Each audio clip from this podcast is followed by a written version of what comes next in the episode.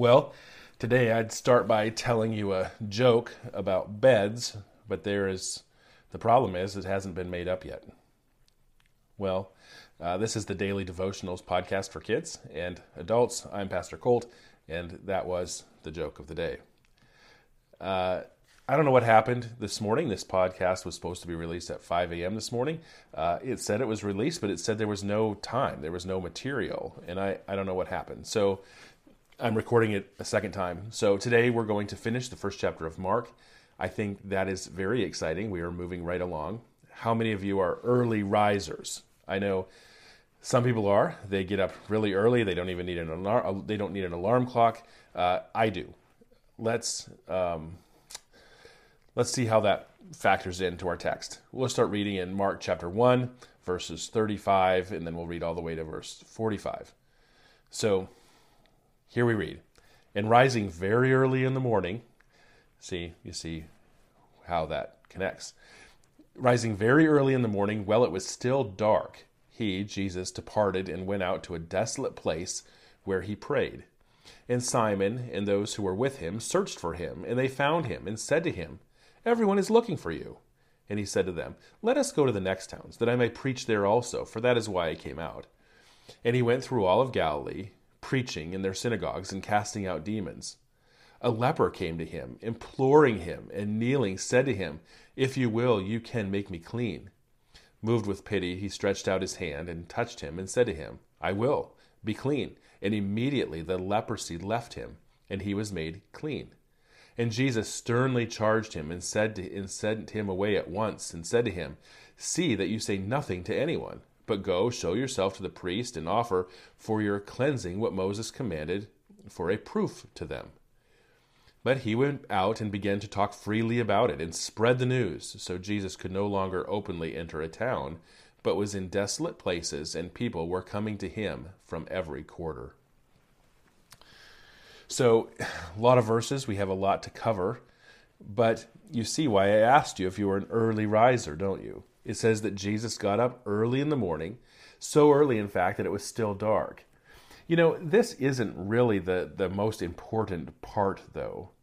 The important point there is that he wanted to be alone, that he found a spot that he could be alone where he prayed. He must have been there for a while because the disciples came looking for him. I don't think the verses teach us that we have to get up early to pray. But they do teach us something very important about prayer. These verses teach us that we should find a time and a place to pray that is not full of distractions. Notice that Jesus got up very early, before everyone else. Why would he do that? Well, it was so he wouldn't be distracted. I always get up early on Sunday mornings before everybody else. I enjoy that time. It's quiet. I'm not distracted. I can pray and read through my sermon without distraction. And that's something that couldn't happen if I waited till later in the morning or I tried to do it the night before.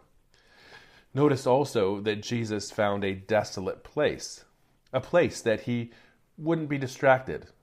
Now, when I get up early on Sunday mornings to be alone and pray and go through things, I sit in the living room. Sometimes my plan to be alone changes because a child gets up and wants attention. If I went and found a desolate place, like even if I went downstairs, my chances of being distracted would be a lot less.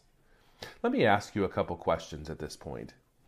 Do you ever set aside a time to be alone with God and pray?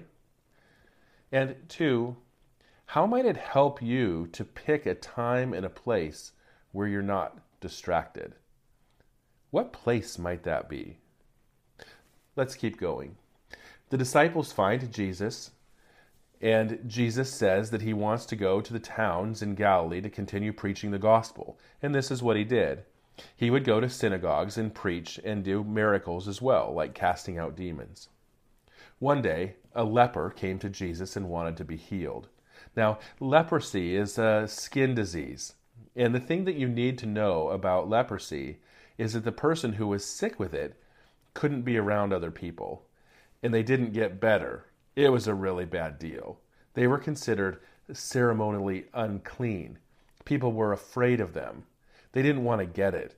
And people also thought that it was a punishment for sin. So, if you had leprosy, people might think that you had done something really bad and that you deserved it. They were outcasts. Well, this man, this outcast, comes to Jesus and asks Jesus if he would heal him. And we're told that Jesus had pity on him. In other words, Jesus didn't think he deserved it. Jesus felt sorry for him and he healed him. Jesus then tells the man to not tell anyone. He says that Jesus was pretty stern about this. Do not tell anyone. Just go to the priest so that you can be considered clean again and be around other people. What do you think the man did? Well, we can't imagine what it was like to have leprosy, but it was horrible. You were separated from your family and your friends, and no one wanted to be around you. And now this man was healed and told not to tell anyone that he was healed. Well, the man told everyone about it. He spread the news, the Bible says. The point here is that when a person recognizes that sin separates them from God, like leprosy separates them from their family and friends, sin is worse sin isn't an earthly disease, but an eternal one. You don't want to go into eternity separated from God by your sin. The point is, salvation is found only in Jesus. Spiritual healing is found in Jesus alone. And when you have been spiritually healed, when you have a relationship with Jesus because you trust Him for your salvation, so the question is what is your response? Have you been spiritually healed? Well, our response should be to being healed by Jesus of our sin problem, should be the same as the person in our story. We would want to talk about it. Let me ask you a couple questions. One, how is having leprosy like being separated from God by our sin. And two, if Jesus Christ is your Savior, why do you think you would want to tell people about Jesus?